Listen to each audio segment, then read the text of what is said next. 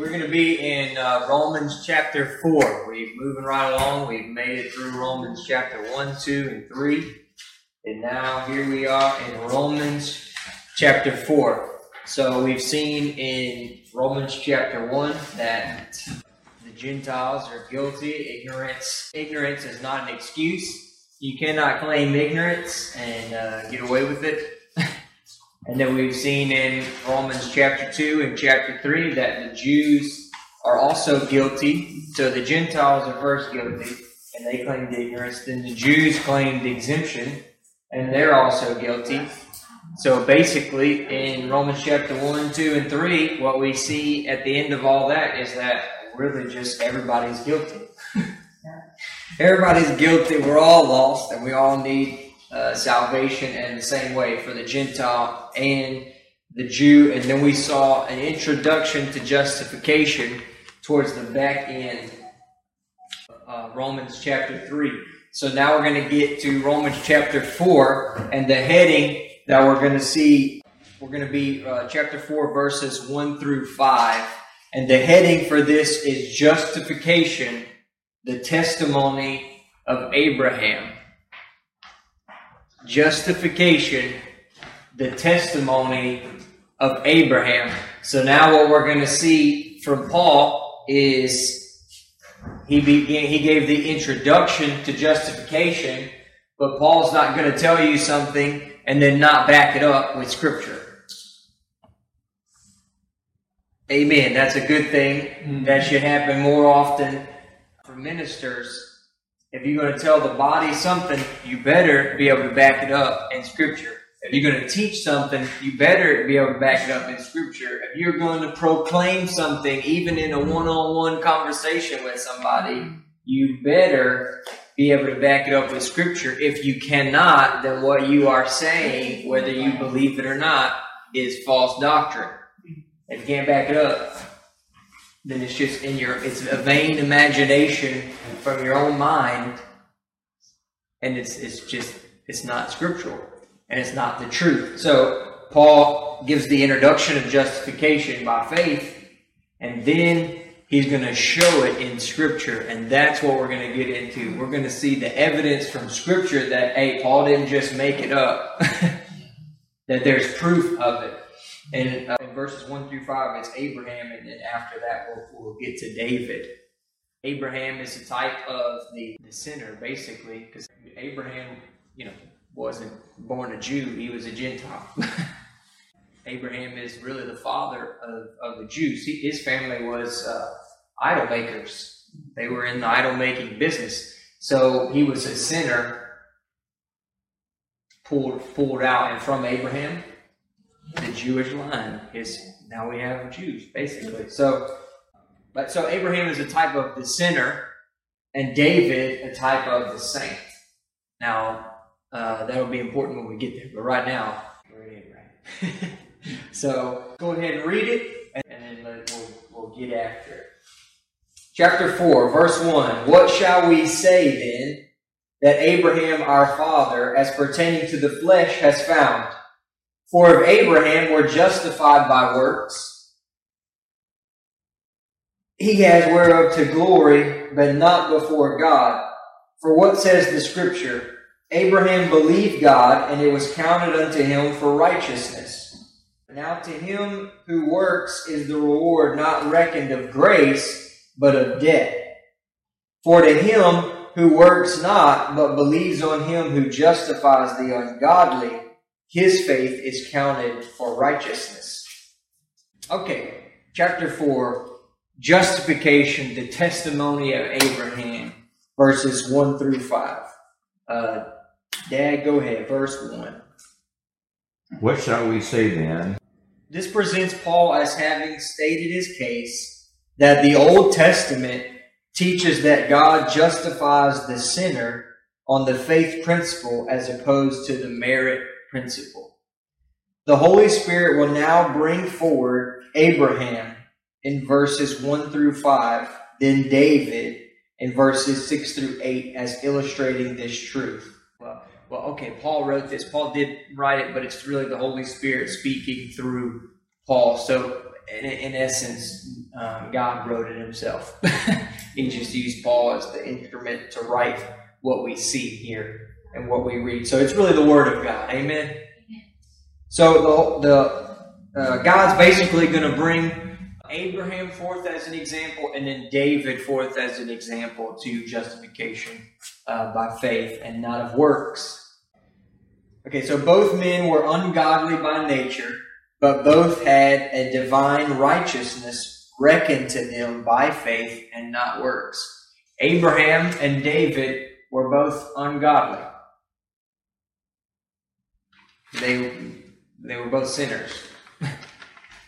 Sometimes we read Bible characters and we put them in a light as if they are like the Holy Grail. like, oh, Abraham, well, that's easy. I mean, you know, Abraham was Abraham was Abraham. So of course he had this great faith. I don't know, Abraham was a man, just like us. He was sinful, had a sin nature just like us. I mean, Abraham was no different than us. One of the things that Scripture brings out, and it's a, it's wonderful. It said talking about uh, I think it's Elijah. He said that he was he was a man of like passions as we as we are basically. He had all the same. He went through all the same things, feels all the same feelings, all that stuff because he's just a man. Abraham and David both just men, men of faith, which is the most important thing. But they were still just men. They had a sin nature. They were ungodly. All of that. Go ahead, Dad. What shall we say then that Abraham, our father, Abraham was given a great role in the plan of God, but could not merit salvation, even though he was the spiritual father of all believers. Abraham, however great of a role and position that God gave him in the, the plan of salvation. He is the father of the Jewish race. I mean, that's pretty, pretty big. It's pretty special. He is the father of the Jewish race. And it is through his line that the Messiah would come. So that's a pretty big role. I don't know about you, but the Messiah didn't come through uh, the Kratzer line. So That's a big role in the plan of God.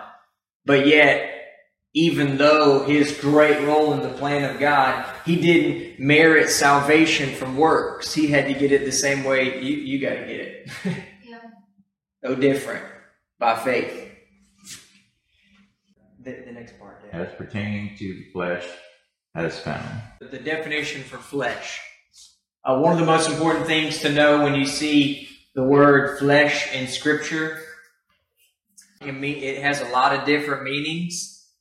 So, how can you tell? You can tell by the context of that you find it in. Whatever the con- uh, flesh can pertain to uh, our just our human our human bodies because they are flesh. Uh, flesh can pertain to your own efforts, your own willpower. It can pertain to even even just the body of an animal. It can it's a lot of different things. The sin nature pertain to that too. It's a lot of different things that it pertains to. So it's important to read it, read that word flesh in context of what's written around it to understand um, what what the what's trying to be said. So in this context, uh, that, okay, so the word flesh in this context is referring to natural ability and strength. Or the easier way to just kind of sum it all up is our own ability and strength. So the natural ability and strength, our own ability and strength, that is really what the word flesh in this context is pertaining to. It doesn't mean that in every context that you see the word flesh in scripture it's going to mean it, it's going to mean that. It depends on the context. But right here, that's what it's talking about. Our natural ability, our own ability, and strength. The answer to that question is nothing. The only thing that can be found in the flesh is failure. The only thing that can be found in your own effort, your own ability, your own strength is failure, not not success, not victory, but failure. Okay, verse 2. Go ahead. For if Abraham were justified by works, This presents a moot point, for it was something which could not be. Paul uses this statement to make a point. The Jews viewed works as the meritorious source of salvation, which of course God will not accept. The Jews really viewed salvation by works. I mean merit. That you the, the more good you did and the less bad you did. Or if you just did certain things. If you just did certain things, then and they viewed it that way. Obviously, they boasted in the fact that they were given the law by God. So they held stock in that. And I said it before, and it, it holds true. Whatever it is that you boast in, that's what your faith is in. Whether you want to admit it or not, you can try to cover it up all you want. But whatever you boast in, and whatever you, whatever your emphasis is, that that's what your faith is in. Um, one of the things, and, and, you may have noticed it if um, if you've listened to the message of the cross any extended amount of time. But if I'm talking to someone, and the truth, if I'm talking, having a conversation with someone, and I just don't talk too much, and I do a whole lot of listening, you can, first of all, you can find out a lot if you just listen more than you talk. and if you listen to someone long enough, and you just let them talk and ramble, you'll find out what their object of faith is mm-hmm. because that's what they're going to go to. That's what they're going to boast in, and that's what their emphasis will be on. And that can be anything you want it to be. If, if someone's a Catholic, then like my my good friend, he is he's Catholic. They're hardcore Catholic. Well, he he the conversation goes long enough, and it's about what they do and the Catholic Church. I don't have to say too much. All I have to do is just listen long enough, and he'll basically tell on himself. And the truth is, you'll tell on your own self too. If someone lets you talk long enough, you'll it, what will be revealed is what your object of faith is, because it'll be what you boast in, and it'll be what you emphasize. Whatever you have the greatest emphasis on, that's what your that's what your faith is going to be in. So the Jews put an emphasis on the fact that they were Jewish and the law, that they had received the law. And then the, the doing of it or the keeping of it. They, that, was their, that was their emphasis more than anything else. That was their emphasis. And that's what their faith was in. Uh, the next part, Dan. He has whereof to glory, but not before God. Means to boast. Uh, when you make works the source of salvation, the flesh is glorified. But if faith in Christ is the source, then God is glorified. I'm going to say it again because it's a, I think it's very powerful. When you make works the source of salvation, what you do or don't do, the flesh is glorified because you can boast in it. You'll boast about what you did or didn't do and your flesh is glorified. It's all about you. Even though we don't say it, it's still all about us. The focus is self. I did this or I didn't do this. I I did do this and I didn't do this, or just flat out I did this and let's just ignore the the bad. Let's just focus on the good. But that's it, it, it's still self. Self is the focus and the flesh is what is going to be glorified. But if faith in Christ is the source of salvation, then God is glorified, and there is nothing for you to boast in except what Christ has done. God's approval alone is the one that matters. God will not accept such and cannot accept it.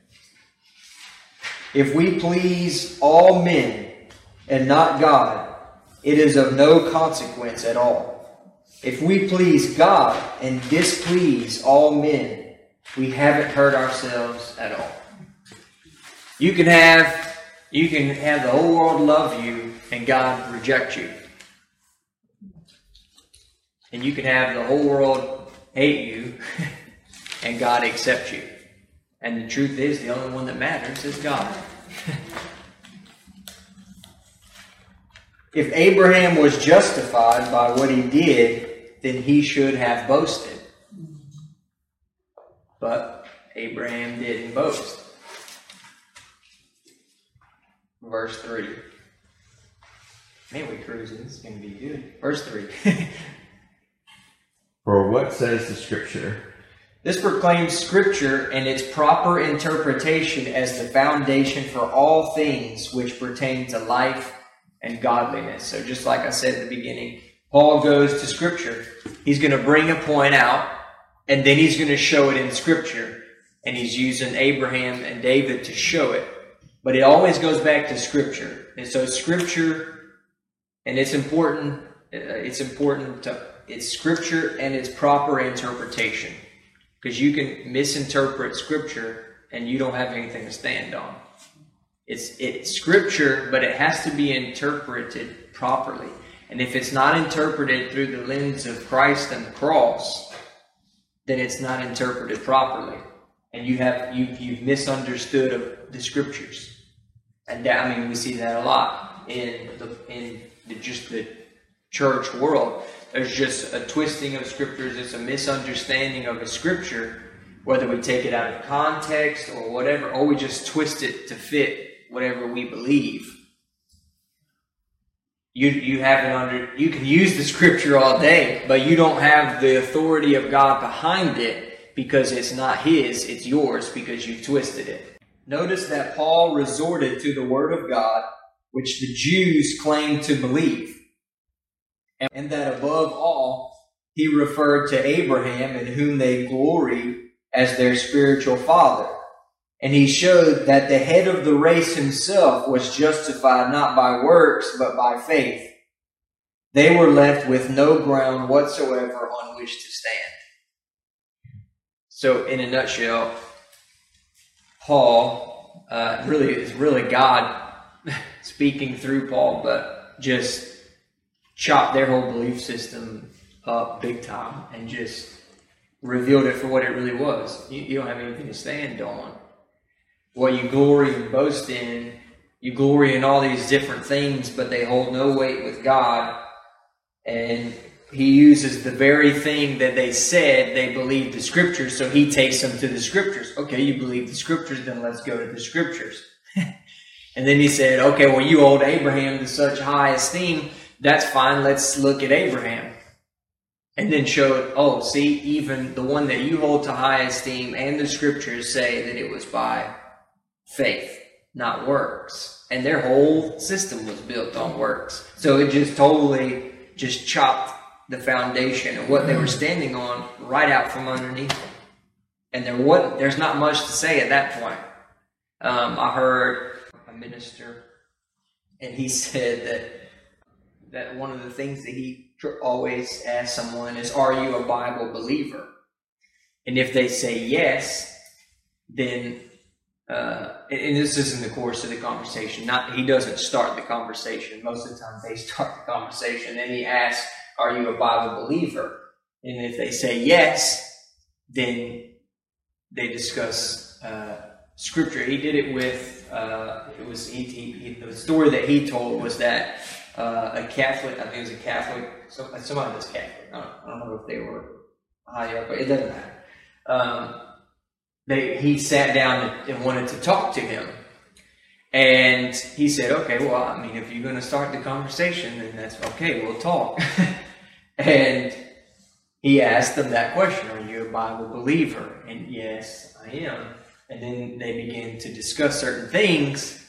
And what happened was the Bible obviously would have contradicted something that they believe, that they believe, Catholics believe. And uh, then that's where the. So what, what happened was, what got revealed was you're really not a Bible believer.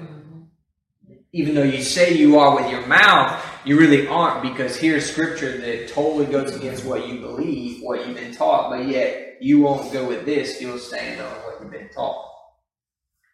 And that's, it's, just because you say something with your mouth doesn't mean that it's a reality in your heart. Uh, and that that can happen with all of us. So just be honest, that can happen with all of us. I can say things with my mouth, but yet in my heart, it's really not reality, and it's just lip service. And most of the time, the Lord will reveal that to me. that okay, yeah, you're saying all the words, but in your heart, it's not there. Just because you say it doesn't mean that it's there. Yeah, I was looking at that, thinking about that other statement too, along with what we're talking about here, where it says uh, he will, he had, if he Abraham was justified by works, he has whereof the glory, but not for God. That no, no system of works, and whatever it looks like, whatever you're talking about, it gives you opportunity to glory before God. Yet, it is one of the things that we will hold on to the most because it the only place you can glory is in your flesh, is in yourself. And even sometimes convince yourself that it is before God, even though it is not, even though he's it is not something that he set up. And so whenever you're confronted, even with the scripture, you reject it. Because it's like, no matter what. I've seen that before, you know, whether it's Catholicism or whether it's Pentecostals who or who you know who uh, they believe a certain thing, but then when you confront, them, say that's not that's not even scriptural what you're doing or what you're believing here. They will they will reject that. I, I, I don't care. Why, why, why, are you coming against this? This I, I've experienced this. Mm-hmm. But the, the the experience doesn't necessarily mean that it is, is biblical. Right. And and so but it but I think it's because it's something that we are glorying in the flesh in and it's that's hard to let go because the flesh never wants to be wrong. It's like, no, what are you talking about? If that's true, then I missed it. So the scripture must be wrong here. Either I'm going to outright reject the scripture, or I'm going to twist it and say no. It's got it's got to be something else. Yeah, you know? the flesh, because it's all of us. Uh, it just doesn't die easy. the flesh does not die easy. It, it, it, just won't. And pride goes right. It's like they go hand in hand, man. Those two just skip hand in hand, seems like. Because just like you said, let somebody tell you that you're wrong, even if they have the word of God to back it up, and you'll you'll fight. You'll fight. You might not physically fight, but in your heart, you're going to fight. Naaman did. Naaman got to uh, quite, quite an offense from what he was told to do. And and I think it was Naaman's, it was his servant, that basically said, The little girl, the little, the little Hebrew servant that came out of a captivity, and she said, My father, if the prophet would have bid you do some great thing, yeah. then you've done it. Right. Some, yeah, astronomical thing, you would have said, oh. Ask you. And wasn't it something that his servants felt comfortable enough to even speak to it? This was a man of war. Yeah. Yeah, it was. It wasn't a big just go dip seven times. Yeah, and it, he, it was that offended him though. And the the truth is, is our flesh gets offended. The message of the cross will offend your flesh.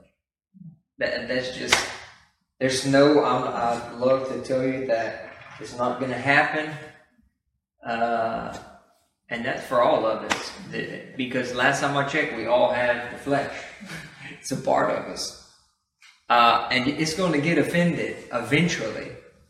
Because the message of the cross is, it, and what it does is, the, the reason why is because the message of the cross points out your wrong direction your error and your wrong direction, your wrong object of faith, your wrong belief system. It points all of it out.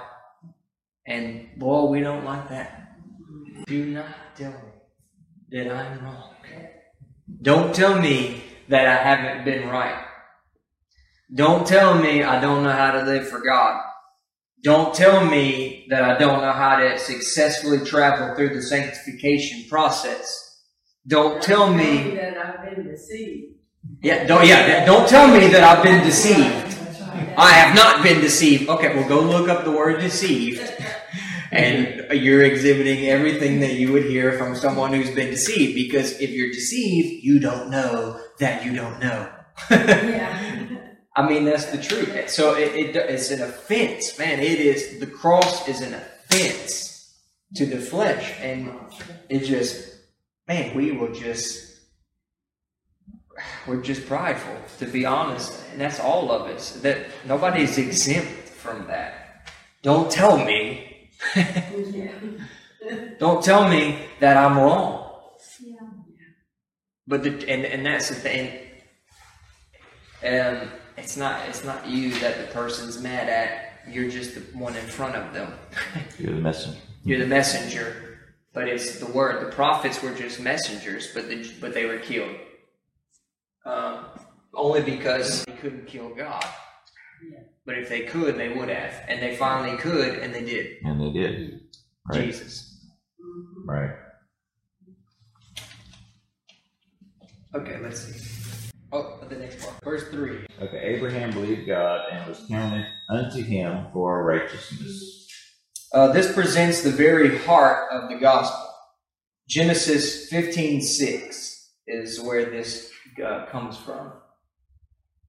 If this verse is properly understood, then most else in Scripture will also be understood. Salvation was given to Abraham long before the law or even circumcision. Abraham was alive before the law of Moses came, before circumcision. Abraham was already there. If circumcision and the law of Moses were required in order to be saved, as many claimed, then Abraham was not saved. Which is a direct contradiction of the Word of God because Abraham was before the law of Moses.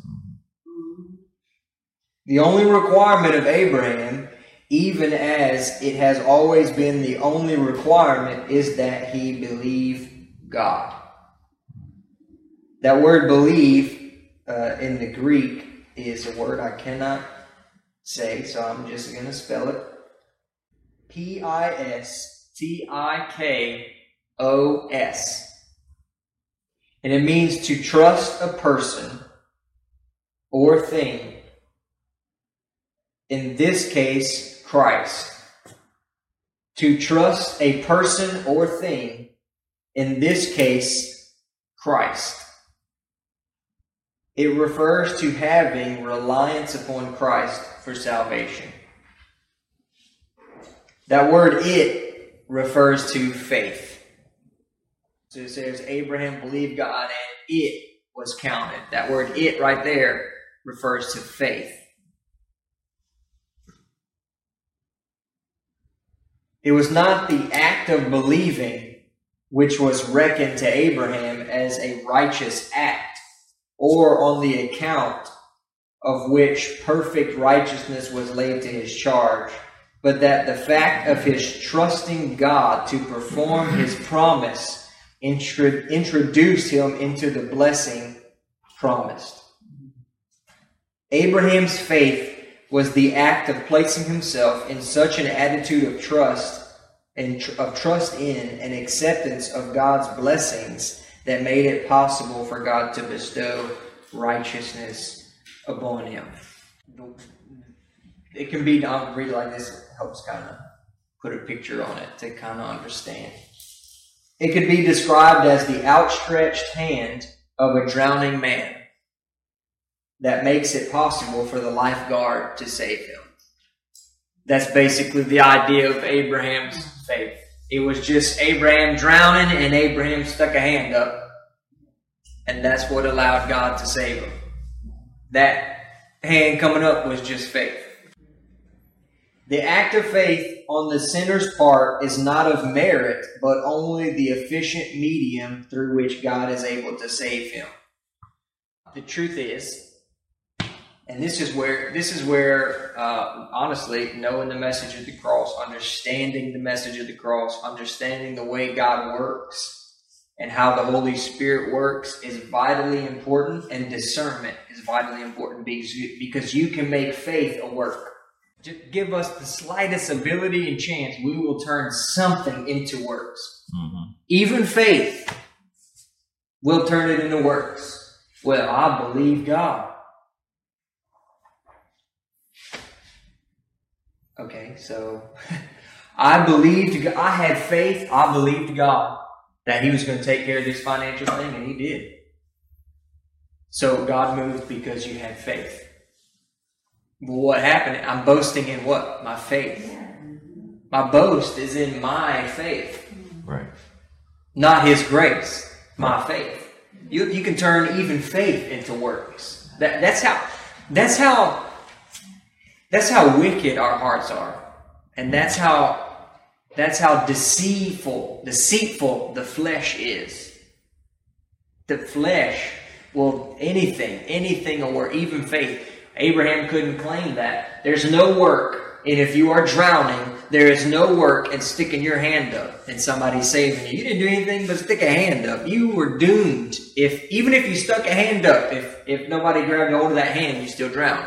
But I stuck my hand up further. Oh, oh. Further. It's fool. It's foolishness the way that because we will. We'll turn anything into works. Even even even just having faith, we'll turn that into a work, and we'll boast in the strength of our faith. If you had faith, like I had faith, if you believe like I believe, then God would have done this. That that's you just turn faith into works, and God's not in that. Sorry. God's not in that. Even, I don't care what happened in your outward in your life here on this earth. Even if a financial need did happen to get met, if you if you act like that, God's not in that. Yeah, that's right. Because scriptures because scriptures not an experience, but scripture says he, he can't. He he's, he doesn't work on a works basis. You won't get anything from God by merit, but only by grace. So, well, because I believe God moved, you've turned faith into works.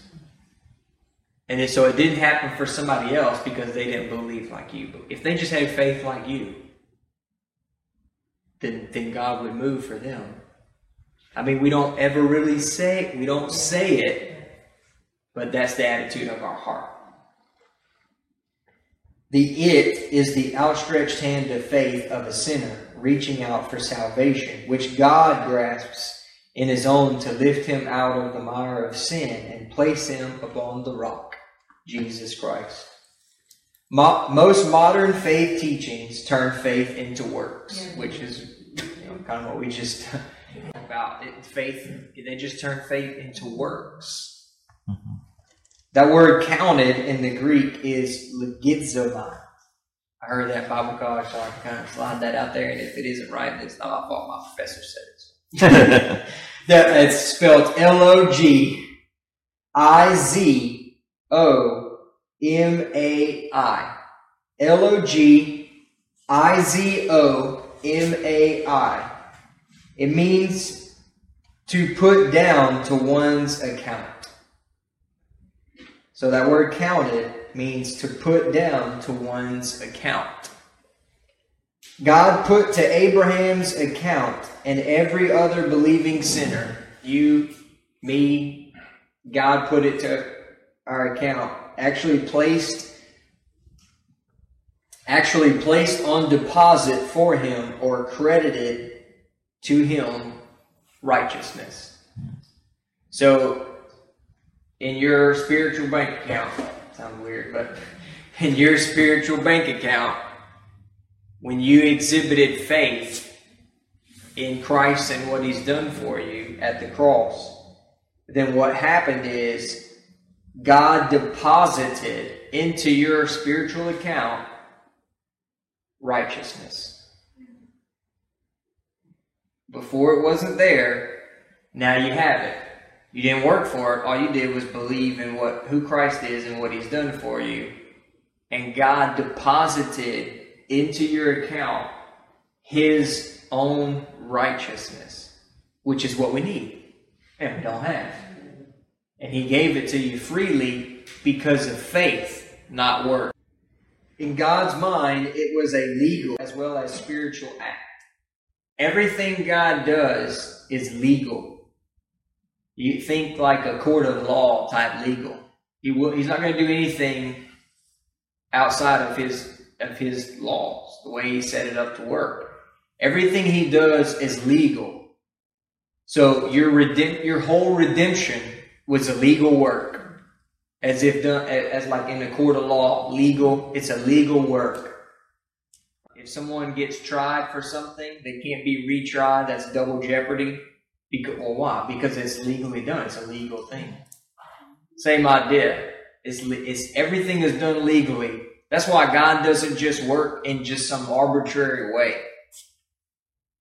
I mean, he, he has it set up. I, I know that, you know, I've heard it said you can't put God in a box, and that's true. God, God can do what he wants to do. But the thing is, he has a, he has a way that he set things up to work. And he's not going to work outside of that. So what happens is sometimes we just say, well, we can't put God in a box, and then we'll just hook, line, sinker on anything because well, and, and it's a it's a false humility, a false uh, humble, uh, uh, well, same thing, false humility, and it's it's it's a show of wisdom, knowledge, and spirituality. Oh well, oh, well, no, you know what? God's so great though, and He can do, you know, He can just do things however He wants to, and He can. You're right, but He's also just righteous, holy, and he's not going to depart from the way. He's not going to break his own rule. If he did that, he wouldn't be God, and he's not righteous if he did that. So, yes, you can't put God in a box, but in a sense, he put himself in one. That he's only going to work this way and no other way. And it's our job to find out what that way is and line up with it. The price was paid at Calvary, but in the mind of God it had been done. Therefore, faith could legally claim the benefits without doing violence to the justice of God. Because remember, Abraham, um, Abraham was long before the cross of Calvary. But yet, his faith, it was still accredited to him as righteousness. Well, what was it? How could that be? Because in the mind of God, the cross said it was a done deal. It was going to happen. It said Peter. I think it's Peter. Peter said before the foundations of the world. Yeah. It was all. It was set in stone. It was going to happen. It was set in stone. It was going to happen. The cross was going to happen. The price was going to be paid, and Abraham simply grabbed a hold by faith that the Redeemer was going to come and he is going to pay the price. And I believe that. That's, that's why that Jesus said, Abraham rejoiced to see my day. Yeah. Abraham saw my day and rejoiced. Yeah.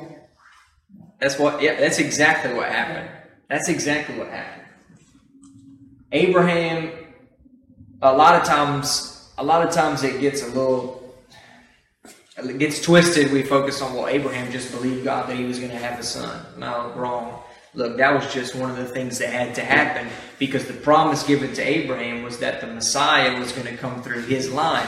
Well, without a without a son, you don't have a line. so it just kind of goes hand in hand. But he wasn't just believing for a son; he was believing that the Messiah is going to come through my line. Right. The Redeemer of the world is going to come through my line. And in order for that to happen, I've got to have a son because right now I don't.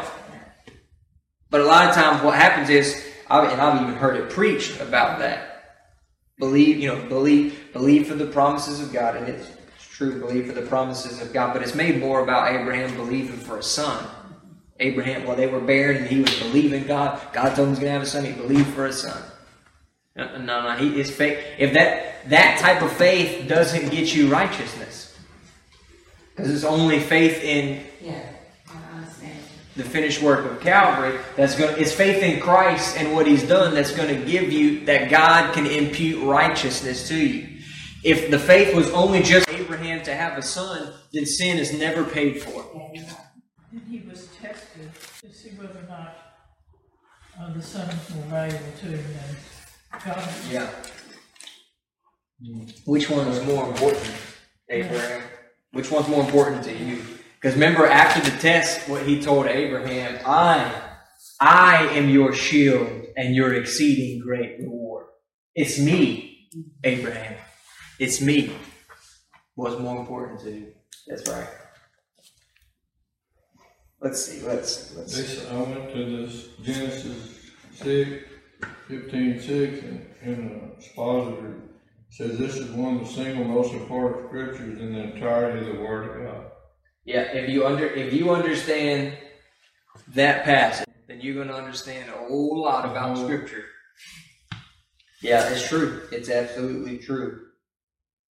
Righteousness is the is the righteousness of God, which is moral perfection. It is far higher than anything to which man could ever hope to aspire. Uh, that it says, "Accounted unto him." It is a personal thing. No one, no one else's faith can save you. It has to be your own personal faith. Just because my dad believes doesn't mean that I'm that I'm saved. Yeah, I have to have my own personal faith. Okay, verse four. Now to him who works, Paul is turning the argument around, explaining the same thing in another way, in order that there may be no mistake and misunderstanding as to what the Holy Spirit is saying. So basically, Paul gave the example of Abraham, and now Paul is saying the same thing, but in a different way to make his point very clear. That word worketh in the Greek is very long, so I'm not even going to try to say it. It is, I'll spell it K A T E R G A Z O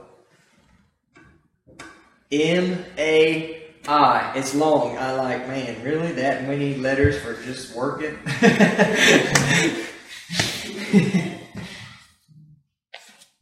uh, one more time. K A T E R G A Z O M A I.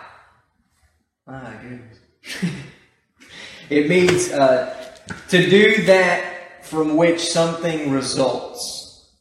In other words, the workman works in order to earn wages. When I get, I work five days a week, 40 hours a week. I get paid for those 40 hours. I don't, I'm not working for free and they're not just handing me money. I work for it in exchange. That's the idea. I do this. If you do this, Tanner, we're going to pay you this much per hour. That's that's kind of the idea. The context of all this is, and just say this just for a reminder, because sometimes as we travel, you know, we kind of lose the the context. The context of all this is salvation from God. So that's the context of this work. We're talking about working for salvation, not just you know working. The debt, the debt that man owed to God is so astronomical that it is literally impossible for the sinner to calculate or understand the amount. Therefore, the efforts to earn salvation are shot down before one begins. You, none of us could pay what we owed. The sin debt that we owed for just our own personal life, we can't pay it. Religion, as it is used biblically, refers to man attempting to reach God or some type of spiritual goal and by devising his own means and in whatever capacity. That's that's what religion means biblically. Uh, sometimes even we have a bad habit of getting a definition about something not even from scripture, just from what kind of the world says and, and how other people view it or whatever. But biblically, that's what religion means. Uh, so I guess a good example would be uh, the Tower of Babel. Yeah. Tower of Babel Yeah. would be a pretty good example. We're going to have our own way to reach God. True biblical Christianity is God reaching down to man with his means, which is the very opposite.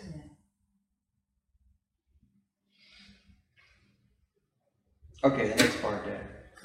See, see now to him who works is the reward, not reckoned of righteousness. Hang on, I gotta turn page here. Sorry, not reckoned of grace, but of debt. Places the situation of works in its rightful posture. That word reward in the Greek is M I S T H O S. M I S T H O S. And it means dues paid for work or wages. Man, if only all the definitions were just real, just simple. when we attempt to earn our salvation in this manner, whether intentionally or unintentionally, we are in fact offering to God our works, demanding that He pay us, and that the payment should be in the realm of salvation. Hmm. One of the mo- one of the important things about all of that is whether it's done intentionally or unintentionally. What if the Gentile can't claim ignorance for not knowing God or not believing that there's God? They can't claim ignorance for there. We we can't do the same thing. Once we get saved, we can't claim ignorance or, or, or anything you know about working for salvation. Even it, whether you whether you intentionally are doing that or unintentionally, it, it's not going to matter to God because He can't make an exception just because well I didn't know. Yeah. If you didn't know something was poison and you drank it, you're still going to die. You- You're still going to have the consequences of it. Just because you didn't know it was poison doesn't mean, well, it's not deadly now because you didn't know. Like all of a sudden, the, the poison in the drink was like, oh, well, they didn't know. Since they didn't know I'm poisoned, well, I, you know, I can't kill them, you know, because you have to know, you have to, that doesn't work like that. If you drink poison, you're going to die, whether you know it is or isn't. Poison, you're still going to die. The same idea. If you're working for salvation, whether intentionally or unintentionally, you still will not receive salvation. It still works the same. He who embarks upon the course of attempting to earn his salvation has embarked upon an impossible quest. The use of the word debt is that God owes us something because of some certain things we are supposed to have done for him. So, because I did this, God owes me. Uh, now, all this, once again, all this is in the context of salvation, but I'll just give you an example uh, as a minister that can get you, can get you as a minister, and it's the same idea.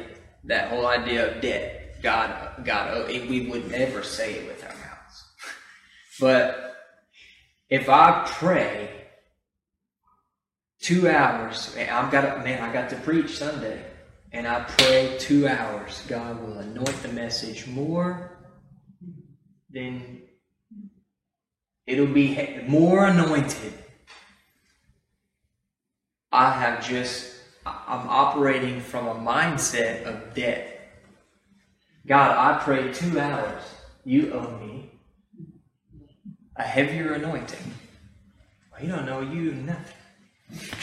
he doesn't owe you anything. If he's called you, he's going to anoint you. If he started it, he's going to finish it. He's not going to abandon you through it. But I, I, I'll admit it that as a minister, that's just an example that we, we fall into that sometimes. If I and I'm not, I'm, I'm understand. I'm not knocking prayer at all. We should be praying and seeking God for a word in due season. Lord, what do you want to say to your people? Because I can come up with a message. I can study and come up with a message, but I don't want my message. I want His message. So that's why I pray and seek the Lord. But as far as the anointing goes, that's all of His grace. This in this class, if He anoints me, and if I teach and preach and it's under a heavy anointing, it don't have nothing to do with me.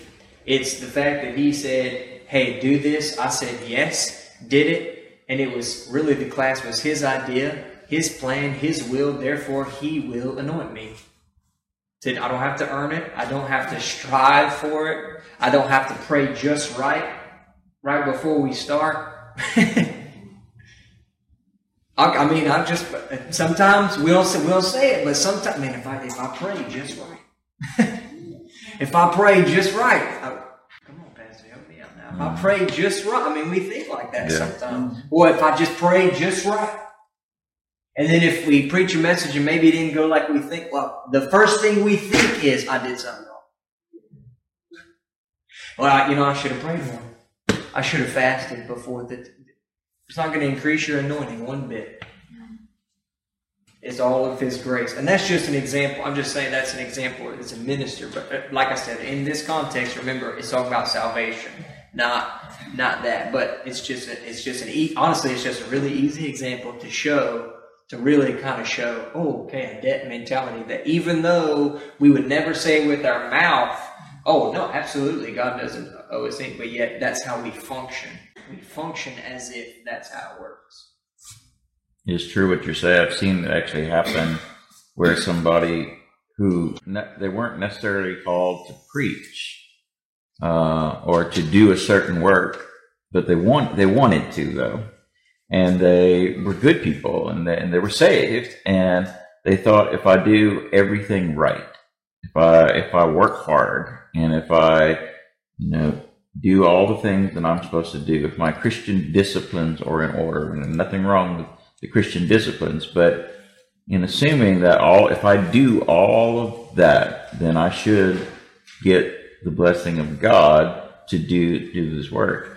And I've seen people try to pastor, try to do different things, and they're not called to that thing. It's not that they're not called to anything; they're just not called to that. The anointing for that work never comes to them, and then they they they leave the work and sometimes the faith mad, disillusioned because they think God abandoned them. And it wasn't that God abandoned them, it's because they weren't called to do that and they were trying to do something that was outside of what God had called them to do. So the anointing to do it never came. They were trusting in their ability to just work hard and make it happen and whatever. I've even heard those words come out thinking of somebody in particular that I know is a good friend of mine and he was uh, very upset because he felt like God had blessed another person whom he felt that he was much more disciplined than this guy was. I am a better, uh, overall, I do things better, and yet God anoints this person and he doesn't anoint me. That's a perfect example of what you're talking about. It was, he had the works mindset uh, and misunderstood what the anointing was and the calling was. Well, it goes to even what we said earlier in the class. Uh, you listen to someone talk long enough, and you'll find out what their object of faith is. And he told on himself. His object of faith was revealed in that conversation, and you didn't have to badger him about it or nothing. It's right there on the forefront. It's like, well, I, you know, I'm I'm more I'm more diligent Exactly. than they are. Well, that's what he thought. That's what his object of faith was himself. What he does or doesn't do. Right. And there's not, and that, and just like you said, it's not to take away from prayer. It's also not to take away from diligence because the person who is anointed and called to do it should be diligent in that calling because he Yes. is anointed and called. But diligence in itself doesn't gain you the anointing. Yeah. I, as far as this class goes, this is something that the Lord said. I didn't just, me and my dad didn't just get together and say, hey, this would be a good idea. um, we both really felt like that the Lord said to do it. And the Lord has moved in it. And, um, I'm, I'm, I'm learning and growing. Uh, I can't speak for you guys. I, I can say from what I've heard from you guys, but that you guys are learning and growing, and the Lord's moving. There has been times where I can visibly see it when the Lord really moves in the class. I can really tell that each life is being touched. I mean, when you look around, you guys can't always see it, but when I'm up here, I can see every face. So if I say a certain thing and I look around, it looks like everybody's wanting to tear up. Well, obviously, I know, wow, God is moving. I I can't claim any anything. There's nothing to claim. He said do the class. We said yes. He asked me to do it. And God, it's God doing everything. It's God's class. It's not our class. It's not mine. It's not my dad's. It's, it's God's class. He's moving. He's anointing. It's His will. We didn't step out and say, bless this, God, bless it. He said, do it. And He's blessing it because if He doesn't say to do it and you just step out there, you like my dad said, you, you can't. You can't expect him to bless. That's your plan. That's of the flesh. That's your plan to accomplish whatever it is that you think needs to be accomplished. And that's not God work, working. That's you working. That's that's of the flesh. And then when it flops, because he didn't anoint it, then we're like, man. I don't- And then we get upset because we're either upset at God now, or even upset at other people, and we take things personal, and this and that, and it all originates from a wrong object of faith, self. It's a self focus. And that, I'm just going to tell you, that is sin. That's sin. I think this is why we got to be careful.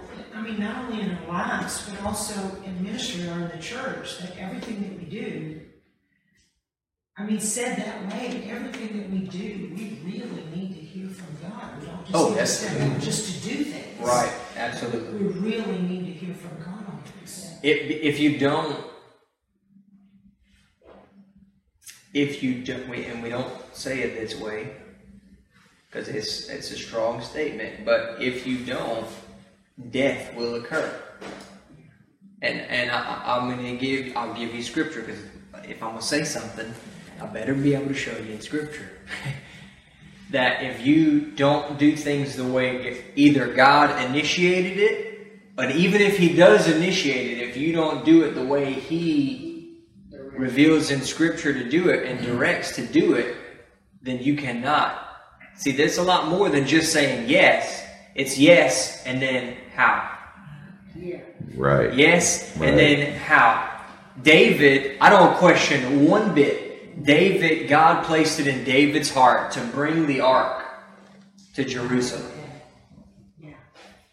Da- da- uh, that, ha- that had to be the Lord. Bring the ark to Jerusalem, David. David and David, absolutely. I, I just, I do, I believe that that was the Lord that placed that on David's heart. The problem is, David didn't find out how to do it. And David just jumped on out there all raring to go. and what happened was they didn't do it in they weren't moving the ark in a scriptural manner the way God said to do it. And then the ark was going to tip over, and Uriah reached out to, and I'm t- let be clear. We're going to be clear about this. Ain't nothing wrong with Uriah's heart in this whole thing. That was a good. It's a good motive from Uriah to reach out to touch the ark to try to keep it from falling over. I wouldn't say that's an evil motive. See, good motive doesn't make something right. In the eyes of God, he, he, he doesn't work off of good motives. Because there are people all around the world who do things from good motive, but it's not the way God has said to do it. and it's just of the flesh, and God cannot accept it. Good motive doesn't make God just turn his a blind eye to something that outright goes against Scripture. It doesn't work that way.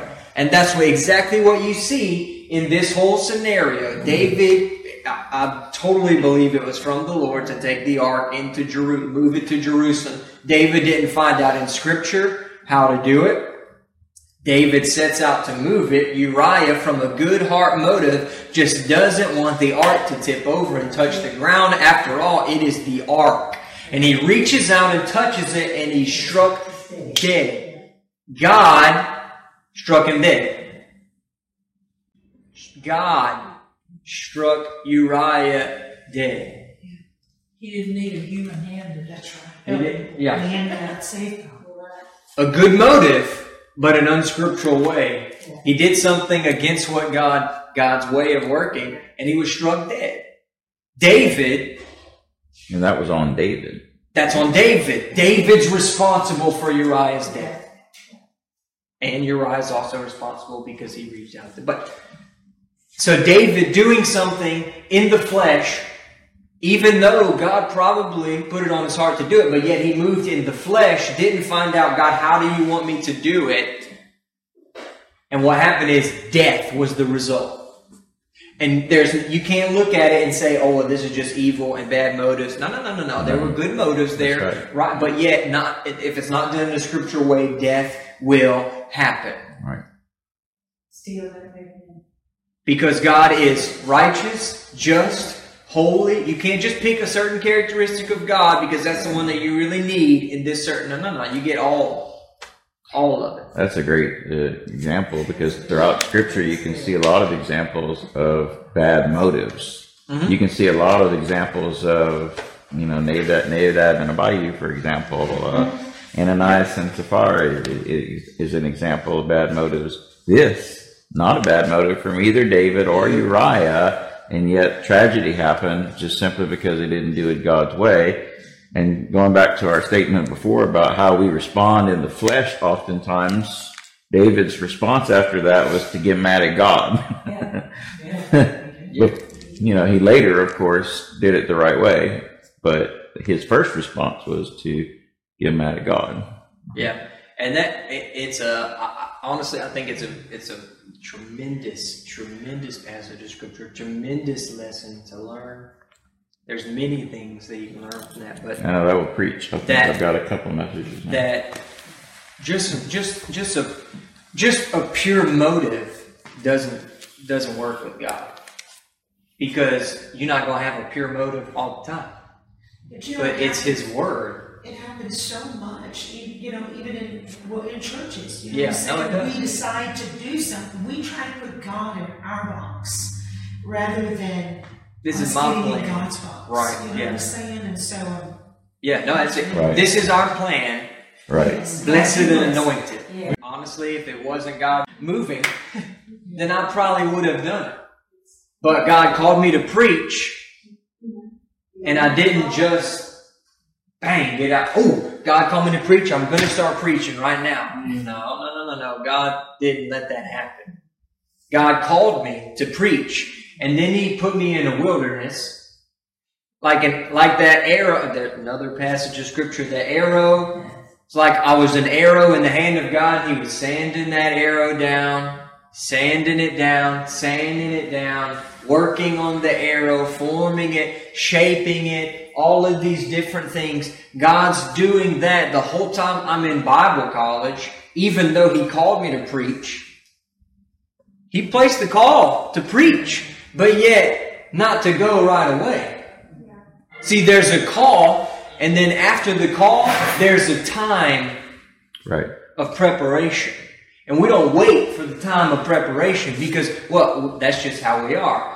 Especially in this generation. Bang, bang, bang, bang. Oh, God said, God said this, and I'm gone. And I miss everything. I'm not ready. So what's going to happen is I'm going to go. It's going to be a total flop. I'm going to bust my face. All these things are going to happen. And the thing that we don't say, that we don't admit to, but it is the truth, is that because I did that, death occurred Right. in my life and in somebody else's life. Right. Right. Just skip the forty days. and 40 Yeah. No, no, no. Yeah, we don't need it. Why? Yeah. Why? Go into the wilderness. What, what? We don't need that. Oh, yes, you do. Actually, it was so important that Paul had a tremendous knowledge of the Old Testament scriptures, the law, and everything. He gets saved, gets baptized with the Holy Spirit. He preaches one time, and then he goes, and it's almost as if Paul disappears for like five years before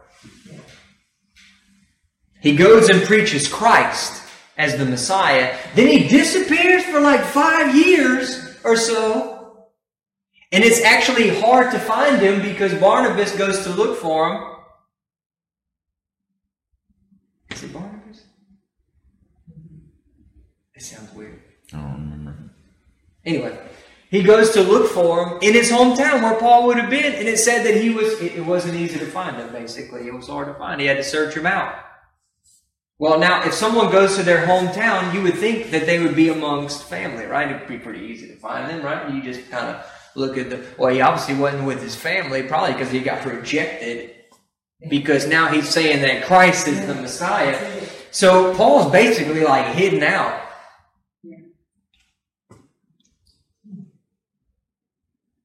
For like a five year period, something like that. I, I, you know, don't quote me exactly, but and then God brings him out. Yeah. And then he starts to preach the cross because God taught him that. Yeah. And see if if if that never would have if Paul never goes away for five years and disappears seemingly, guess what? You don't have. You don't have the message of the cross. You don't have an understanding of the finished work of Calvary. You don't have it. So there see the important just the vital importance that we are led by the Spirit. Just because there's a call doesn't mean that you go right away. There's a time of training. If I wouldn't have went to Bible college for my time of training, guess what I wouldn't be doing? This right here, this class wouldn't exist. It's important. It's not. It's not just a good idea. Is what I'm trying to say. It's not just a good idea. It's a must. It's a must. Jesus himself, after being filled with the Spirit, it said that the Spirit drove him into the wilderness. Right. Right. And then once you get past that part of the wilderness, it said he came out in power. He gets basically a type, basically the baptism of the Holy Spirit, because it said that the Spirit descended upon him uh, in the form of a dove. Then it says that the Spirit drove him into the wilderness. And we know that in the wilderness there were tests and trials. Satan came three times. And that's just, to be honest, that's the three we have documented. And that was Jesus. That's Jesus. Yeah, Perfect. perfect. Perfect, never said nothing. And you don't think that you won't be driven into a wilderness by God. and that's, that's, I, I, just for a minister, a minister's standpoint, I'll say this. Sometimes, sometimes the driving into the wilderness seems like we're going backwards. Right. Right. Like, okay, God, you called me to preach, and now you're gonna bring me and tuck me into Bible college away, and I'm just tucked away and really not doing anything. Feel like my whole life is passing me by. Just what a waste. I'll just tell you some of the things that you feel when you're in Bible college. So if you don't need to go and experience it, I'll just tell you right now. my life is passing me by. This is a waste. What am I even doing here? God's called me to God's preach. called me to preach, and here I am. And what am I not doing? Preaching. Instead, I'm just sitting here every day, the same thing. Classes every day, chapel services, services every day. Nothing's progressing in my life. I actually not working for me, the Lord. That's what the Lord told me. Some people work, but the Lord basically told me, "Mm-mm. Just totally focus on that. And I'll just tell you right now, it was so hard because it seemed like my whole life is passing me by. All my friends are just way cooler than I am. Everybody has like good jobs. I'm talking about my, you know, old friends that good jobs. Some are married. All these different things are happening in their life. And where am I? I'm tucked away in Baton Rouge, living in a dorm room that had mold. I'll just be honest. and and the whole t- and so for me, it seems. Well, what they? This is this is not. We're not moving forward here. We're just kind of now for that's just for me. Okay. Now imagine someone like Paul who was basically being trained up to be the next uh, high priest. And someone really honestly who probably would have known more about scripture than anybody else on the face of the earth.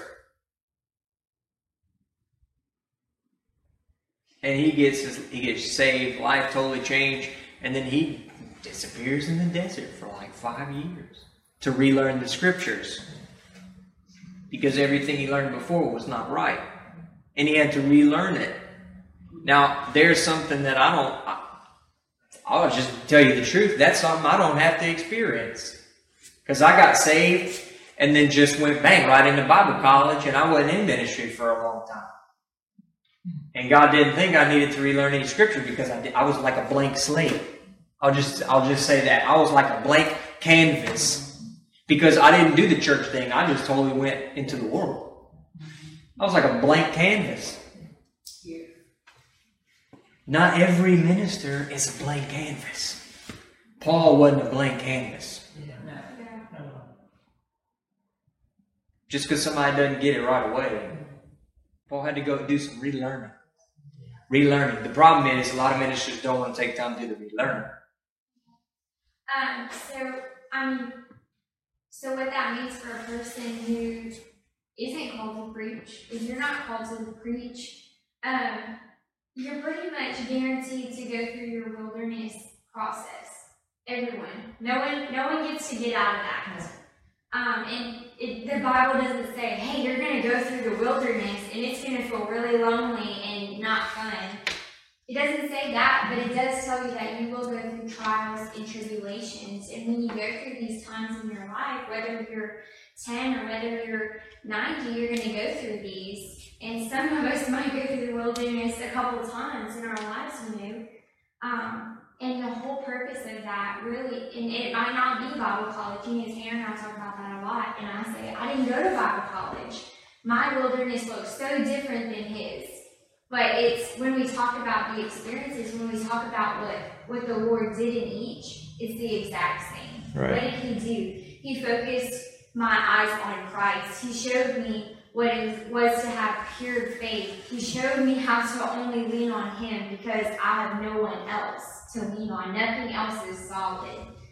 Um, and so I just wanted to point that out that it, it won't always look like that. And even whether you're called to preach or not, Right. you will go through this. It's actually, he tells us that you will, and that it's for our good, that it's going to strengthen us.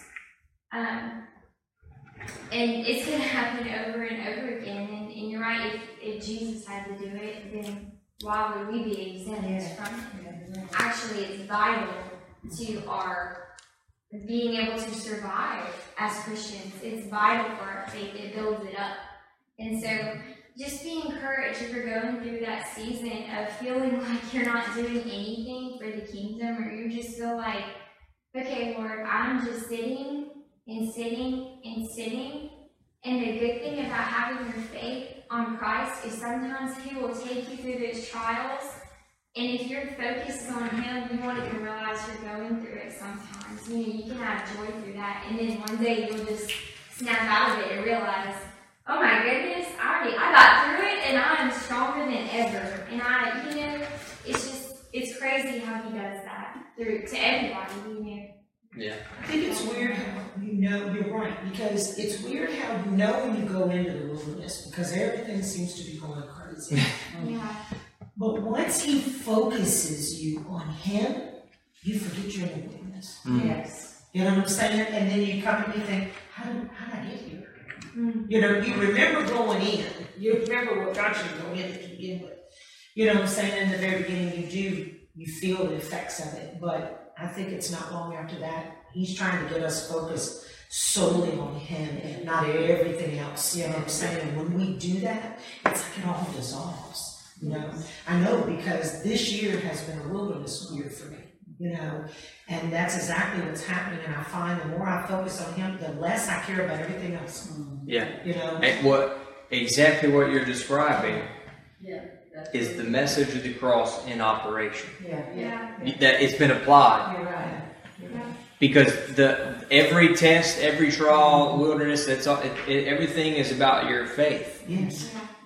To purify your faith. yes. So what you said was, I, just told to fix my eyes on Christ and what He's done for me, basically, and and it's like everything else just fades away. Well, what is that? That's that's the message of the cross in application right there. Now the, the thing is, is that that's what we're meant to be in every day. Yeah. Yeah. And so what happens is we get into a wilderness, bang, that's what we do because we, we feel like we need to or else we won't survive. If I don't, I'm going to die. Mm.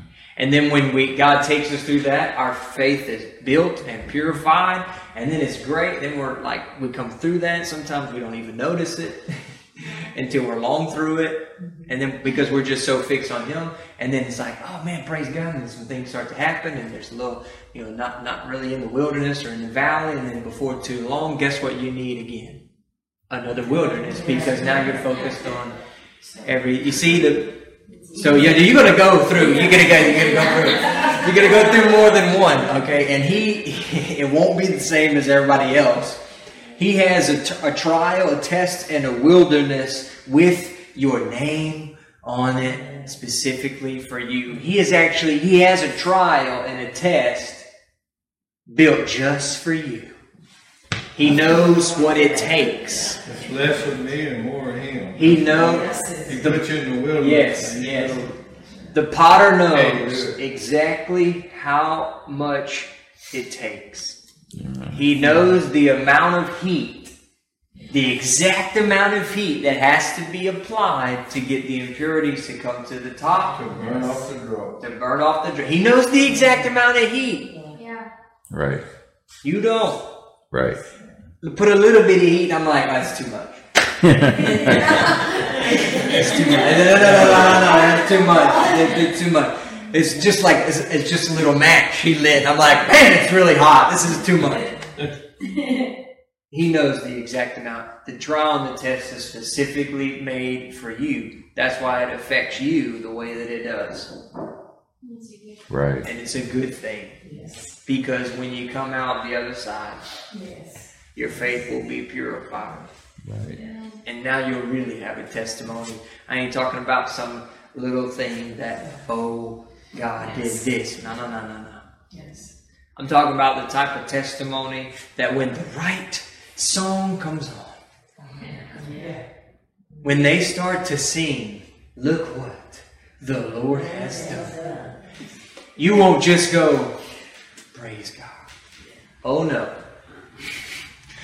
There's going to be some moving and operation of the Holy Spirit on the inside, and it won't be a, yes, look what the Lord has done. It's going to be a, glory to God, amen. Look what the Lord has done. You might even run, you might jump. There ain't no telling what you're going to do when you really start to grow. Yeah. Sometimes I think there's not as much, I, I say passion, and that's probably not the right word. But sometimes, let's just be honest, you can go to a service and just seems dead. Not really much happening. You could be singing a great song too. a song that's totally Christ centered. And yet, people just standing out there.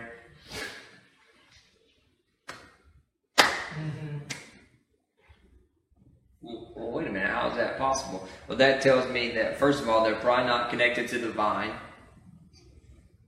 Because if so, then fruit would be there.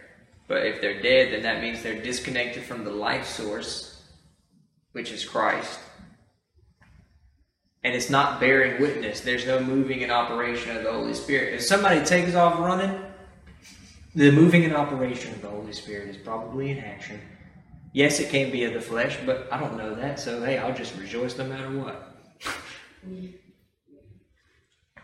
but if you're just standing there, just I don't have to I don't have to, you know, have a long chit chat with you to understand that something's not right. And I think that we see a lot of that because, for one, we're not connected. They're, they're, we're not connected to the life source on a daily basis. There's no living water flowing on. We're not being we're not being filled on a daily basis, and also we're not growing in the grace and knowledge of the Lord Jesus Christ. When you grow in the grace, of, like just what we just talked about, you're gonna come through the other side of that test and trial. Let a song come on talk about the goodness of God, and you'd be like, mm, "Praise God! Yes, He is good," because you just came through for you what felt like hell on earth, and He kept you. You were thrown in the fire, and you found that there was another man mm-hmm. in there with you. And then when they sing that song about Shadrach, Meshach, and Abednego being thrown in the fire. For you, it's not just a, ooh, I read that, praise God. It's a, I experienced that. And now, see, when you experience it, now you can say, I believe. An experiential, that's knowledge. I know. No, no, no. It's not just I read and said that he'll be there. I know he's going to be there in the fire because I was in one. And guess what? He was there with me. So when the song comes on, I just get, mm. oh yes. Mm. Got something to sing about. You got a song in your heart. Yes. You know, um, and, and before this all happened, I actually thought, you know, God, as, as long as things are going in my life, I'm good. You know I'm saying? I'm good with you and everything. And I learned, um, just what Psalms 119, when the Lord brought me, I was reading in 171, we're talking about He afflicts me because He wants me to learn His statutes. But then in 75, it says, I know, O Lord, that your judgments are righteous and that in faithfulness you have afflicted me. Hmm, yeah. And I was like, wait a minute. Yeah. In faith, that means, Lord, even when things are going good, you allow affliction to come. And that's because mm-hmm. He's constantly sanctifying us. Yes. So I was deceived to thinking Yeah. that if I live right or if everything's going, if I'm good with God, there's going to be no issues, but that's not what Scripture says. Yeah. No, no. I mean, you look at the life of Paul. I, I would say Paul experienced some you know, afflictions, and they weren't always light. I don't think getting stoned to death is a light affliction. let's let's hurry up and finish. Uh, let's hurry up and finish this. Uh, if you ask the Lord to bless you or to heal you or to do some certain thing on the basis that you have earned it by doing certain good things, etc., then you are functioning on a works mentality.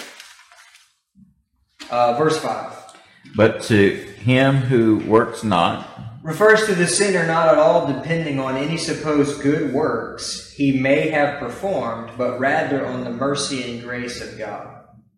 The doctrine found in this verse stumbles and offends the carnal religious mind. It declares imputed righteousness received from God by faith and not works. Next part, Dan. But believes on him who justifies the ungodly. The Holy Spirit has already declared all men as guilty, unrighteous, and ungodly, which we've seen in verse in, in verses in chapters one, two, three. Okay. In believing on Him, even thr even though the sinner little understands, such at the beginning, the idea is that God loaded on Jesus all of our ungodliness, with Him suffering its penalty, which we by rights should have suffered, which is death. And then, because of our simple faith in Him, He loads on us the godliness of Christ. It can be referred to as the great exchange. Yes. He took your sinfulness and He gave you His righteousness. Right. All because you believe. That's it. That's all He did. Uh, next part. His faith is counted for righteousness. Presents faith in Christ and the only commodity which God recognizes, on which basis he will then impute righteousness to the believing sinner. In the realm of the moral and spiritual, if a sinner does not perform good works in an effort to earn salvation, but instead puts his trust in the God who justifies the ungodly person, that act of faith is put down to his account as the efficient medium through which God bestows a righteous standing upon that person. Abraham, who is the father of us all, didn't gain justification by works, but rather by faith, and by faith exclusively. In the eyes of God, the only thing that counts for righteousness is faith in Christ. I'm going to say it again, because and, I, and I want you to really hear it, not just like, oh yeah, amen, good, but really hear it. In the eyes of God, the only thing that counts for righteousness is faith in Christ. You want to be right with God, then place your faith in Christ. That's the only way. That's the only thing that He counts for righteousness. If you want to be right with I want to be right with God. My faith in Christ is the only way that I can be right with God. And that is it. That is it. Next time we'll be looking at David.